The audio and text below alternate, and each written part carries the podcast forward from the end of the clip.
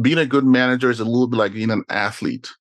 You have to take it seriously. It's not something you fall into. It has to be something that is a goal for you. My goal is to build teams that feel like they're the ninety-ninth percentile. And how does that, what does that look like? People become highly skilled. People work on things that make a lot of sense to them and for their career. People who other people want to poach. That's success for me as a manager. Welcome to the Supermanagers podcast, where we interview leaders from all walks of life to tease out the habits, thought patterns, learnings, and experiences that help them be extraordinary at the fine craft of management. Our goal is to bring you the lessons and the insights so that you don't have to learn through your own mistakes, but so that you can shortcut your way to being a great leader. This podcast is brought to you by Fellow, a software platform that helps managers and their teams collaborate on meeting agendas, track action items, and turn chaotic meetings into productive work sessions. Check it out at w w w dot fellow dot app. Hey, fellow managers and leaders, I'm Aiden, and I'm the C E O of fellow dot app. Today, I'm very excited to introduce you to Oji Udezue, who is a product leader, and he has worked at a lot of very well-known companies, including being a product leader at companies like Atlassian, Calendly, Twitter, and today he's the Chief Product Officer at Typeform.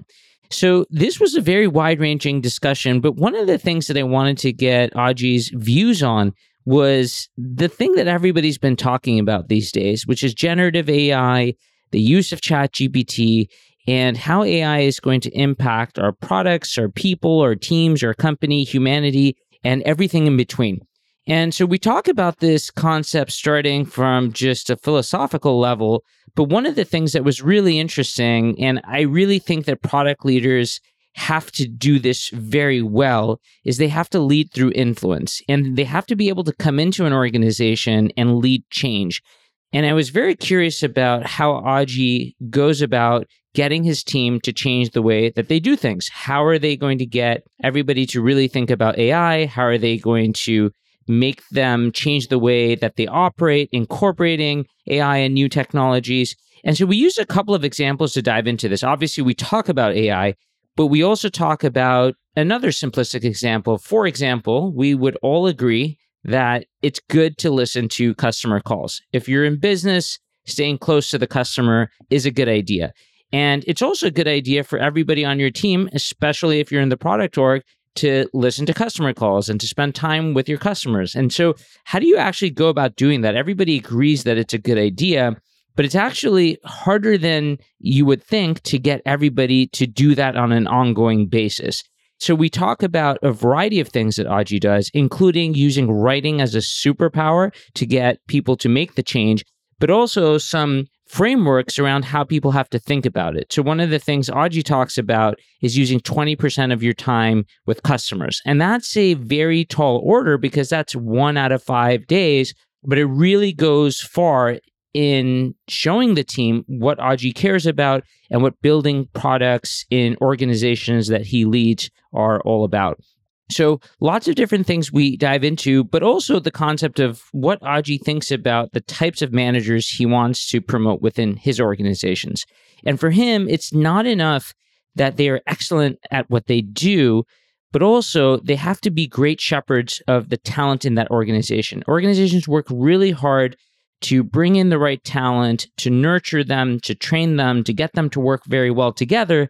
And people who are in leadership functions, really it's their responsibility also to take care of that talent. And so being a good shepherd of people is another concept that he looks through. So this is a very wide-ranging discussion. And before we dive in, I did want to say thank you to everybody who's been giving us five-star reviews on Spotify, Apple Podcasts, Google Podcasts. We really appreciate it.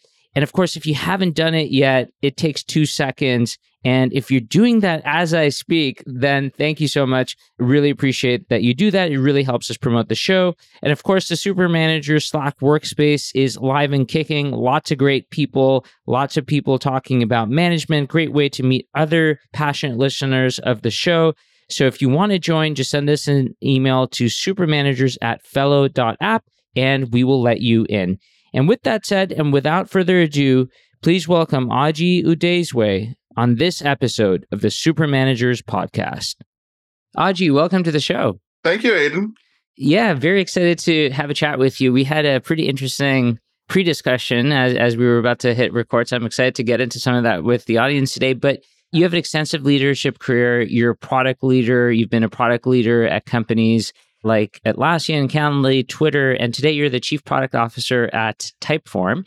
And one thing that actually, fun fact, I don't know if you knew this about me, but once upon a time, this was a long, you know, five, six years ago now, but I used to work at SurveyMonkey. So, oh, very cool. Yeah.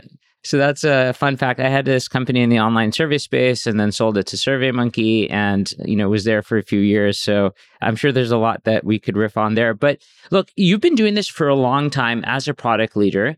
And one of our favorite questions is for guests on the show is, do you remember when you first started managing or leading a team? What were some of those early mistakes? Is there anything that comes to mind that maybe you do less of today? Yeah. So I became a manager and a lead when my manager went on maternity leave, and she looked around and she's like, "Who's who can uh, be in my stead?" And I was a, her logical choice. So I became a lead in her absence, and then after she came back, I stayed a lead. Uh, so that was how I was off to the races and becoming a manager. And uh, as you can imagine, I was at Microsoft at the time.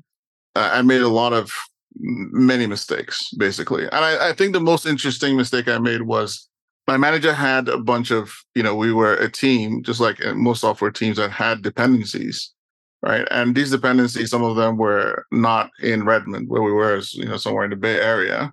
And she had set up some arrangements, some deals or contracts with these teams. But when she left, some of those contracts became brittle. One of the first mistakes I made was that I didn't realize how to manage transitions. So they became so brittle that we couldn't deliver. And then I had to take the team all the way down to sort of reestablish those relationships and those uh, contracts with those teams, because we needed them to be able to ship anything. And what that taught me was when you're going through points of transition, you should slow down and you should reassert and check all the bolts and things if they're still working. So I didn't know that at the time, but I've never made that mistake again. You know, that's super interesting, especially because you have been, you know, the senior product leader at a bunch of very well-recognized names, but you've come in, you know, these are companies that were established and they had a product and they had a culture. And so, and then you came in as to lead that. I mean, these are all transitions. So I'm curious, like just relating back to this mistake, what are the first things that you do when you when you do get into product org as it relates to this contracts and be, being brittle, like on that topic? Well, first of all, I think I've actually done more than just going to places with uh, established cultures and so on and so forth. Like I built a company twenty thirteen to twenty fifteen. So, you know, just like you with Fellow. And actually at Microsoft, I st- even though it was a big company, when I was there, many teams function like startups. And so I actually had the opportunity to create many firsts, you know, the first ad-funded Windows app, the first services team, not services team, but services, application services team that was a combination of consumer and search. And I helped build some of the answers infrastructure at the time and helped define what it, it looked like. And so Microsoft gave me the, afforded me actually a lot of firsts inside a very, fairly large organization, which helped me shape things that look like startups inside that organization. But yes, I have come into places like Atlassian and Twitter, which had people and infrastructure and try to shape it to be better. And that's maybe the last seven years of my life. So I think getting up to speed is a little bit like, you know, one of your priorities is get up to speed quickly. I, I have this little competition with myself. Usually when you take an executive job like this, it takes six months to really feel like you're cooking with gas. And I try to always beat my speed record. Like, can I do it in three months? Can I do it in four? That kind of thing. And so the first thing you want to do is understanding, right? Being a good teammate to your first team, focusing on the first things to do. Uh, one of the first things I try to do is really understand the customers. I try to isolate the people in an organization who understand customers really well. And then I try to spend more time with them than everyone else. And that sort of increases my customer intuition about who we're serving, the strategy we need to serve them, and whether that's good or not. Got it. So in terms of like the, j- just going back to, to the lesson that, that you, you were talking about. So when, when you say first team, this is the executive team. And so is part of that a understanding like what kind of promises were made cross team and, and making sure that those are almost still intact? Is that a way that you think about it? It's almost like uh, archaeology. You, you, it's sort of all encompassing. You have to get to know the people and get them to trust you. And you, you do that not just by talking, but by doing. You have to understand the history of that team and w- what has gone wrong or right up to the point you got there. You have to sort of understand the ways of working, the ways they work, and ask yourself if it's good or bad and see if you can help improve it, if it's not what you think it should be in terms of your sense of what good looks like, without pissing everyone off, by the way. And so your first team is really, really important. And I think ba- basically if you had to pick one word, it's trust. You have to generate trust amongst them and really understand where everyone is coming from so that you can be effective. And when you say you have to build trust quickly, what is something that people can think about doing in order to establish that? I mean, you talked about, you know, beating your own record and instead of six months, three months. Is there anything that you figured out that helps establish trust more quickly?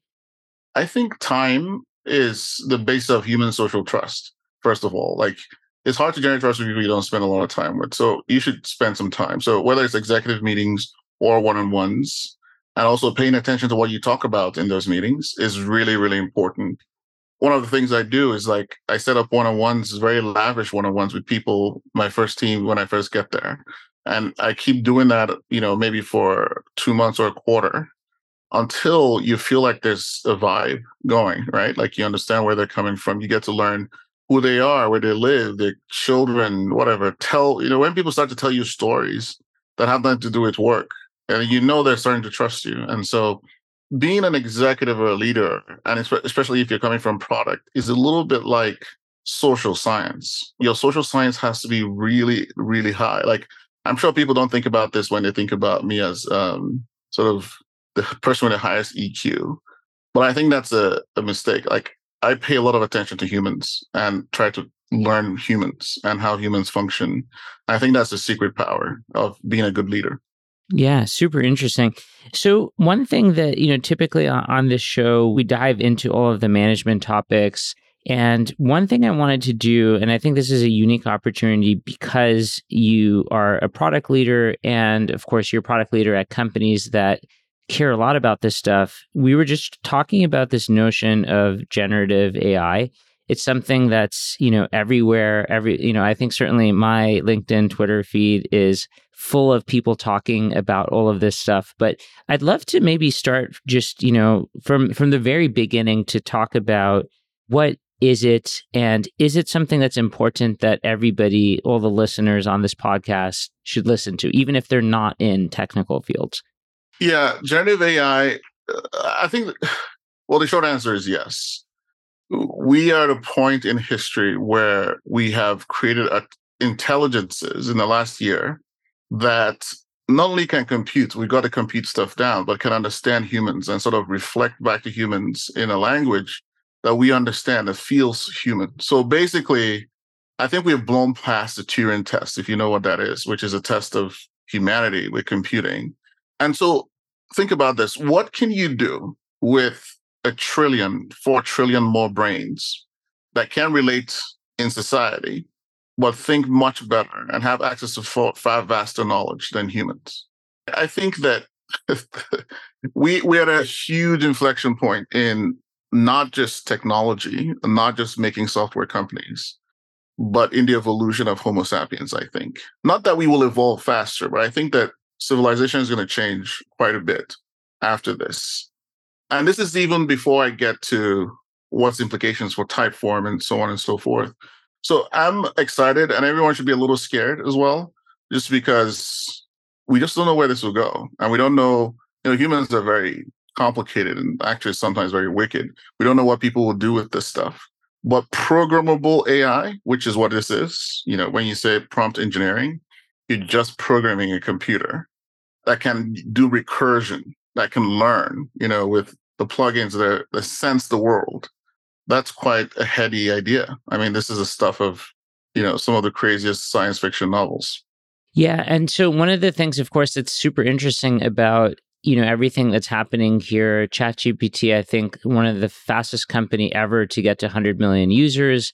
The rate at which it's advancing and it's becoming part of the mainstream is so quick. I don't think anyone's ever seen something expand and get into the zeitgeist as fast as some of the tools are today.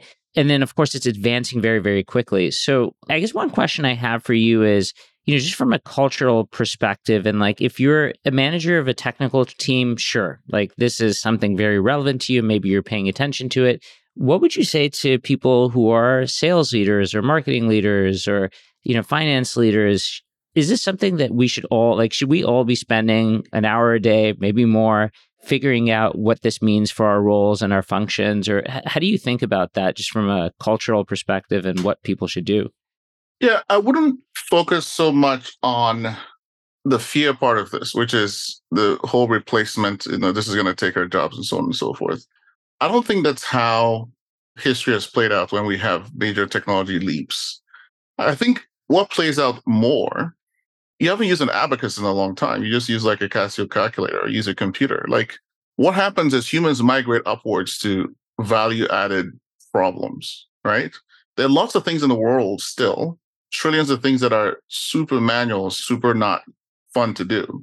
I think humans just go to the funner, more complicated, more creative things. And so every role, product management, sales, marketing, will basically use this as a tool to do more complicated, more creative stuff. I think that's what's really going to happen. And so the way we should pay attention to how we use these tools, it's just like anything. You know, in school, they force you to do the math, use the latest tools. This will just become a tool that everyone has to know. And so, yes, you should spend an hour. At Typeform, we have like a Slack channel where we sort of community educate each other about what's happening in this space. And it's sort of exciting because we can not only track what's going on, figure out what's relevant to us, but also jam on the most interesting things, the things that are, intersect our business a lot. And it's kind of cool. And it, we're sort of teaching each other and everyone can contribute to the same thing. So yes, spend an hour, spend more than an hour, because this is really important. But don't be really afraid about your job per se. This is going to give you superpowers, which is the entire point. Yeah. So let's talk about the cultural aspects. I think, you know, part of the things that make it very difficult is we all, you know, humans are also kind of resistant to change. We like doing things. Once we figure out a certain routine and a way of operating in our jobs, we just keep doing the same old. But all of a sudden we have this, like you said, superhuman sort of tool that exists that can change everything. And that just means we have to change the way that we do things and we have to think about it actively. Are there things that you have done with your own teams to like really challenge people to incorporate different ways of thinking or to think about the future of your product? Or how do you get people to action the change that they're seeing? Yeah, a couple of different thoughts on that. First of all, my biggest tool for getting people to change is to write. Like if you go to Substack or Twitter or whatever, constantly just writing, because I feel this compulsion to give back. So because I've seen many inflection points for the last twenty years in technology, I try to use all of that and contextualize and write and say, here are the possibilities, just the kind of conversation we're having today. So even internally in an organization, I actually write and say, here's where this is going. Here's how we should think about it. And I don't say that because I'm an oracle. I'm just saying because I have some context and I want to collaborate on that. The other thing is because I'm a leader, I can be more didactic. So when we're actually talking about priorities or roadmaps or ways to serve customers better, I can inject my understanding into that conversation. So it's not just high-level thinking about writing, but it's also like, let's make this important to us in a way that is actually tangible, in a way that makes us money, in a way that makes our customers go well.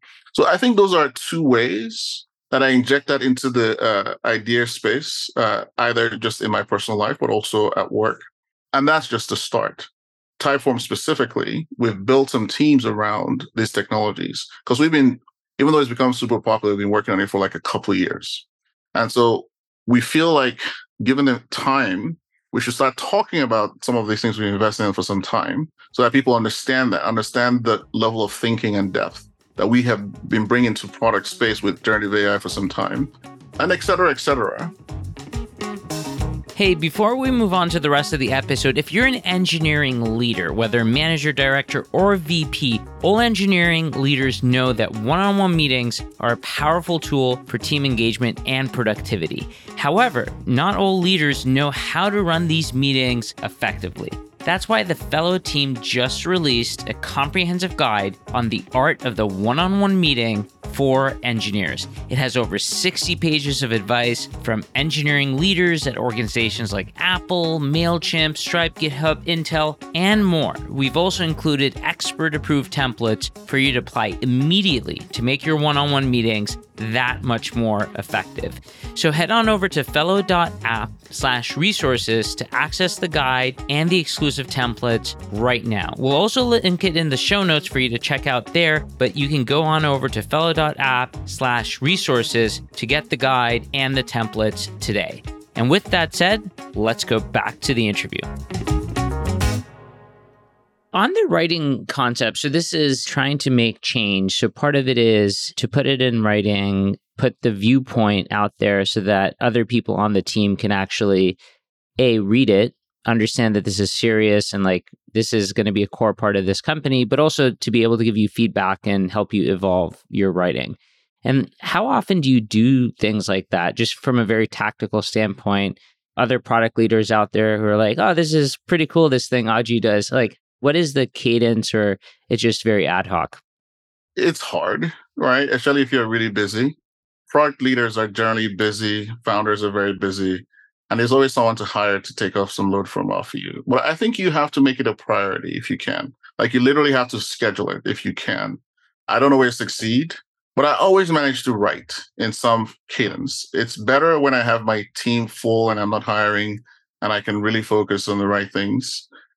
Also, it helps if you enjoy writing. I do. I've written forever, and writing is actually a catharsis for me. In fact, when I don't write over a few months, like that's a real problem. So I think that helps. Some people hate writing, and so that's very difficult. So you should use whatever works for you. Video, async video messages, just talking about it, although I, th- I don't think that scales. You know, there's a reason they say the pen is mightier than the sword.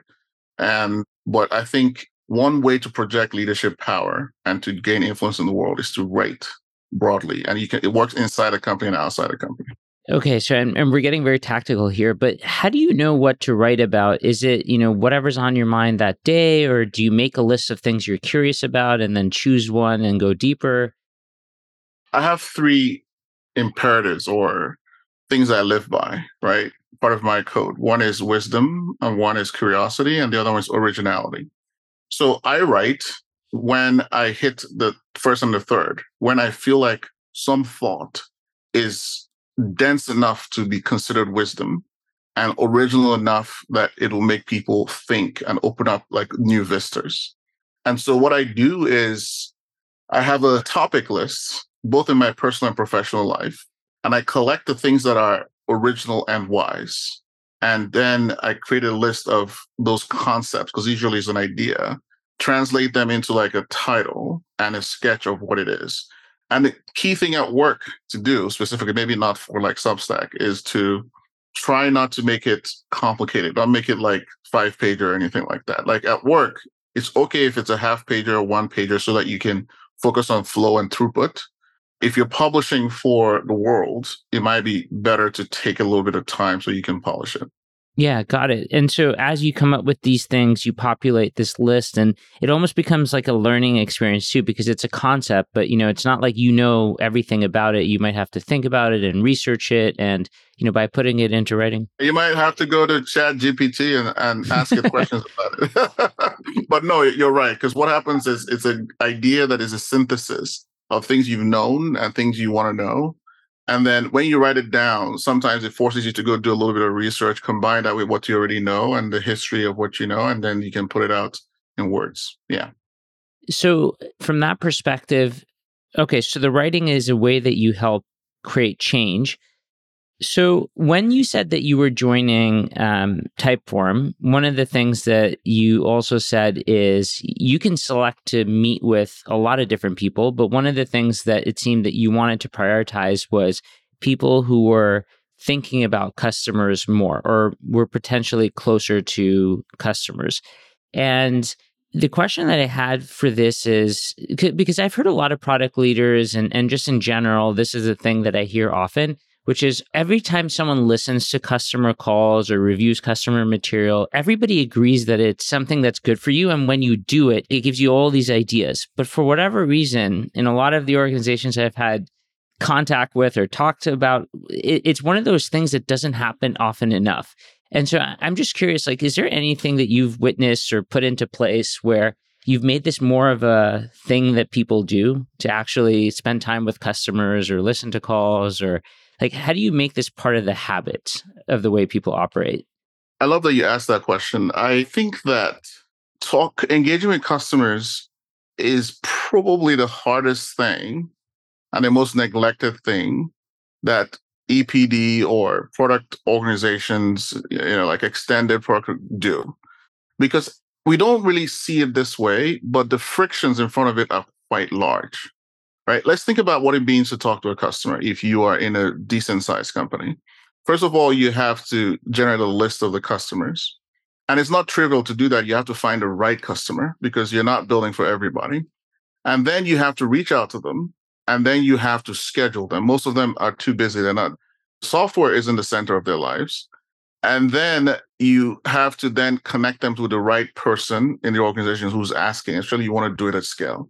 My point being that this chain of this workflow is actually pretty difficult. And it's not enough maybe to set up a panel, although that's possible. I did that at Twitter with various panels of different kinds of our customers.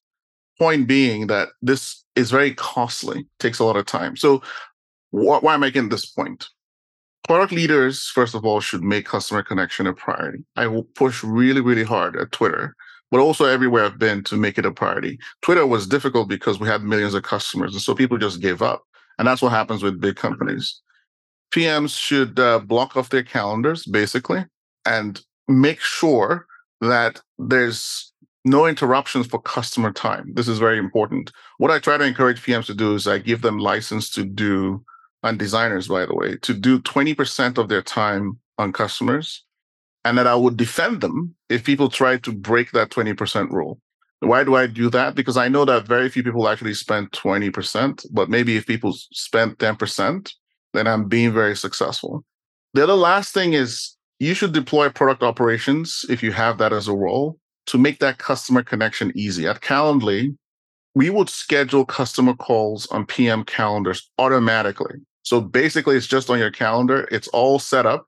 The customer is contacted, they've agreed, and it's on your calendar. And so as P Ms and creative people walk through their week, they just dial into and talk to a customer. And so it becomes more habitual. We even had all the R and D people, including engineering and uh, design, uh, every two weeks go on support calls, those kinds of things. So I guess the point is it's hard. And if you make it like a little bit of discipline, oh, you got to do this and just be stern about it, it's not going to work. As a leader, you have to address the actual frictions involved and make it easy for people to do. And that's how you succeed. Got it. So part of it is like, I, I really liked how you broke down the task. So this is obviously behavior change, and we could have inserted many other types of workflows and other types of roles, but break down the tasks, find the friction points, make it super easy. You signified why it might be annoying to do this because of all the hoops you have to jump through. And I really like the mandate of, you know, just kind of giving people a hint, because most of the time when I've heard this, it's been, you should do customer calls. And it hasn't been like how many, you know, how much time should I spend? How important is it? But by saying the twenty percent, it really gives people, you know, that's one day a week. Like that is a lot. Like if you actually did do it, but it kind of gives you an idea of, wow, so our, our leader says that this is how important something like this is. And is there any way like that you would say, are there other ways that you reinforce the behavior? Like when people are doing more of this, and you want to reward it, like, is there any sort of loop on the other end? I definitely think that social reward mechanisms are good. What I, at minimum, what I try to do is if I notice people have strong customer science and strong, I spend a lot of time with customers, I always celebrate it. Now, in my organization, just because of who I am, people care what I celebrate, right? Because people want to be celebrated in that way. So I celebrate them. I think if you're very thoughtful about it and you're an advanced product system, you should be giving out awards for people who have the strongest customer science and spending the most time with customers. But, you know, ultimately what happens is shows up in accuracy and in picking the right bets. And that is the ultimate, I guess, victory for you as a product leader, but also for the person who built something that was completely on target. I have a, a short answer, so I won't take too much time. It's about giving a shit, right? I think it's about being good at being a good human to people and being a good boss. Making, actually being a good human and a good boss, your actual ambition. It's also being committed to learning and understanding, just like you said at the top, that being a good manager is a little bit like being an athlete. You have to take it seriously. It's not something you fall into. It has to be something that is a goal for you. My goal is to build teams that feel like they're the ninety-ninth percentile. And how does that, what does that look like? People become highly skilled. People work on things that make a lot of sense to them and for their career. People who other people want to poach. That's success for me as a manager. That's a very interesting one. People who other people want to poach. Uh, that's awesome. I, I really like that. So you've hired a lot of people. The stuff that you talked about, are these things that you select for? Are good human, good boss, people who give a shit? Like, do you select for this or can you actually nurture this within your org? I feel like that's the bar for me. And that's the bar for my managers. Like, my own bar is that I feel like, you know, it's like uh, Superman, his strength is the red, you know, the, the yellow sun. What makes me, I think, I feel a decent leader and a decent manager is the giving a shit. It is that I have to constantly learn what it means to be great at being a leader. Now, how does that cascade to the people I hire? I look for that when I want people to be managers on my team. Actually, it's weird. Like, I don't just promote people to be managers because they're excellent. I promote people to be managers who can take care of the talent that is coming up, if that makes sense. There's a subtle difference, but it's almost like I want to make good shepherds managers. Don't mangle the talent that we've struggled so hard to bring into this organization. Encourage them and nurture them. That's the entire job. In terms of what I look for, if you're not a manager, if you're speaking specifically for product, it's really simple. There are five things I think about: creativity, leadership, acumen, which is just, honestly, it doesn't, it's not your personality. It's how to generate followership. I think of communication skills. I think of people who know how to deliver on results, basically relentless.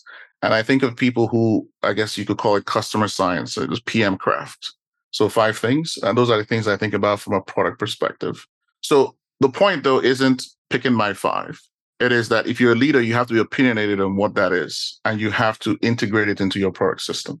Yeah, got it. And so, again, just going back to this idea of, like, if you really, truly care, this isn't performative, you actually really care. And are there ways that you've tried to figure that out? Like, how do you figure that out in an interview, that someone actually gives a shit, like you said?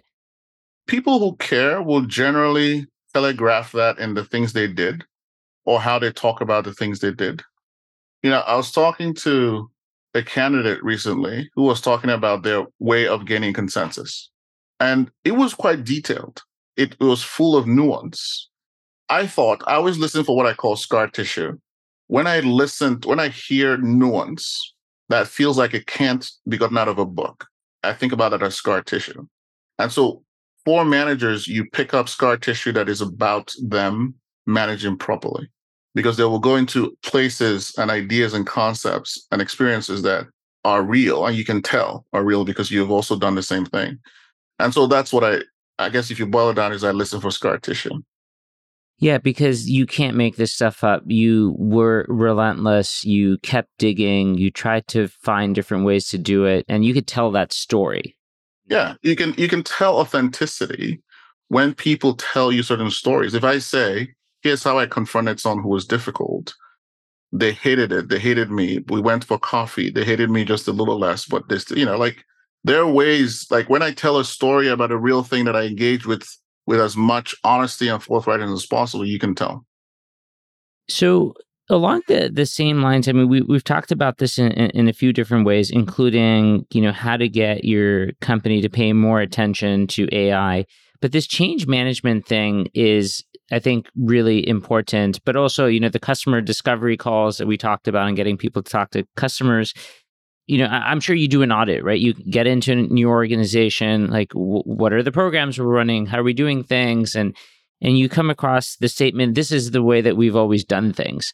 So how do you think about this? Because again, like people start doing things and then, you know, it's the way that we've been doing things and we don't really know why we're doing it, but we've always been doing it. How do you treat things that have been going on for a long time as an outsider coming in? This goes into the concept of what I think of as a product system. Every sort of shipyard, every R and D organization has a way to do things, always. And sometimes it's written down and explicit, sometimes it's implicit. Probably most of the time it's implicit. I believe that good leaders try to make implicit explicit. So even if it's just documenting what exists is really, really important. Because once you externalize it, people can start to treat it as its own entity that feels malleable, changeable, because it's just a factor of design. It's just that sometimes it's designed by multiple people over a lot of time and it's a chimera. The easiest way to understand how things work is to ask the people who participate in it how it works, right? So when I come in, I ask the same questions, maybe like five questions to tens, maybe hundreds of people.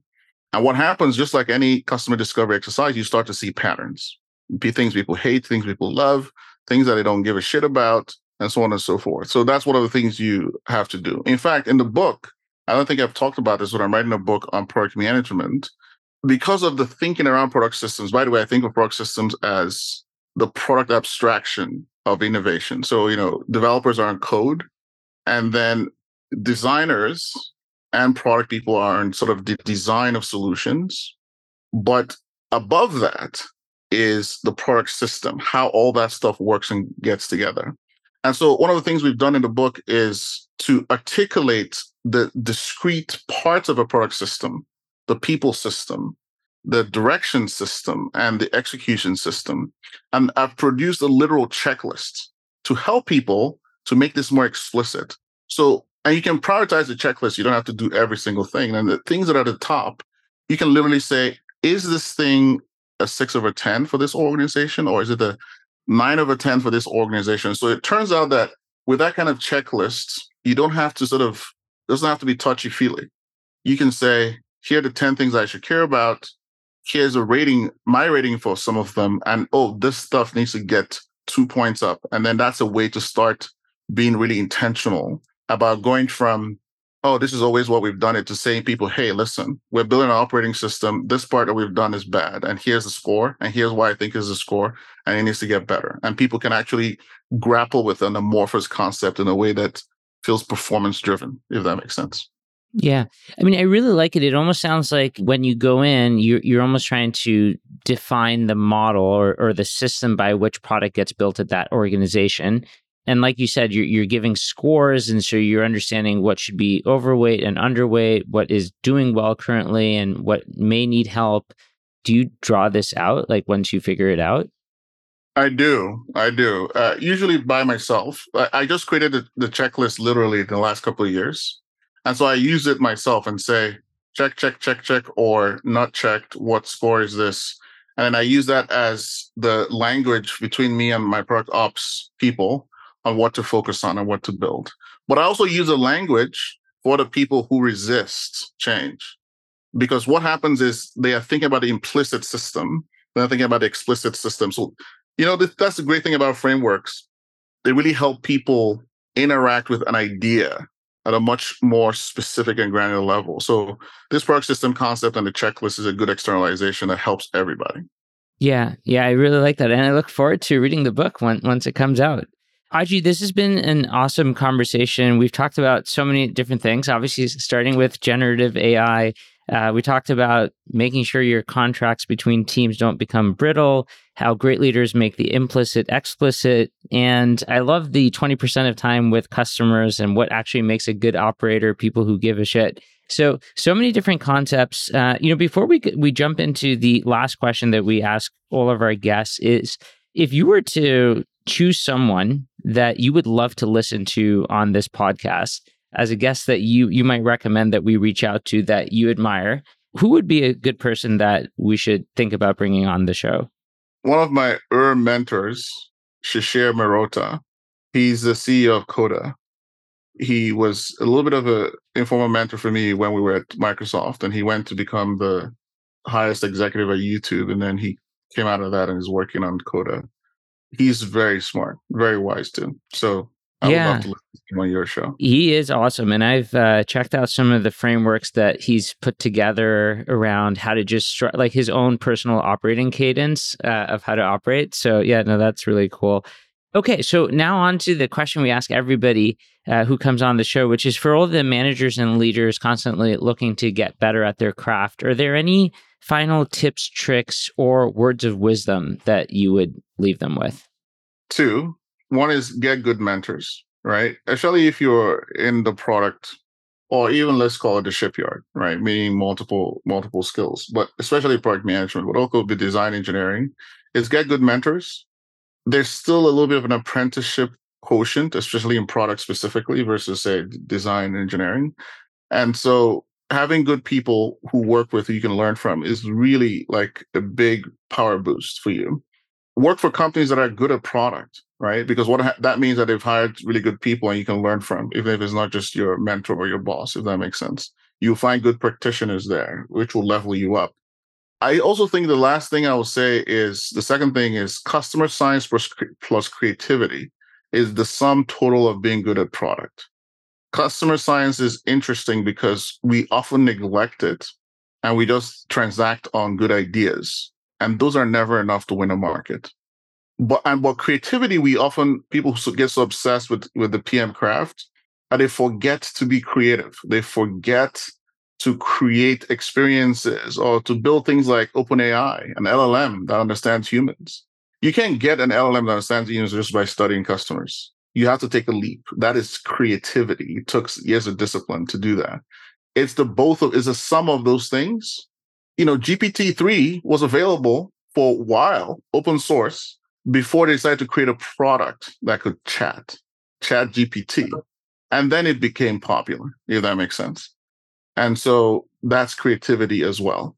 And that's also understanding customers, if that makes sense. So that's a sum total of product. Learn both if possible, to get good at both. One isn't going to do it for you. You need both. That's awesome. That's great advice and a great place to end it. Oji, thanks so much for doing this. Thank you. It was really enjoyable. I enjoyed talking. And that's it for today. Thank you so much for tuning into this episode of the Supermanagers podcast. You can find the show notes and transcript at w w w dot fellow dot app slash supermanagers. If you like the content, be sure to rate, review, and subscribe so you can get notified when we post the next episode. And please tell your friends and fellow managers about it. It'd be awesome if you could help us spread the word about the show. See you next time.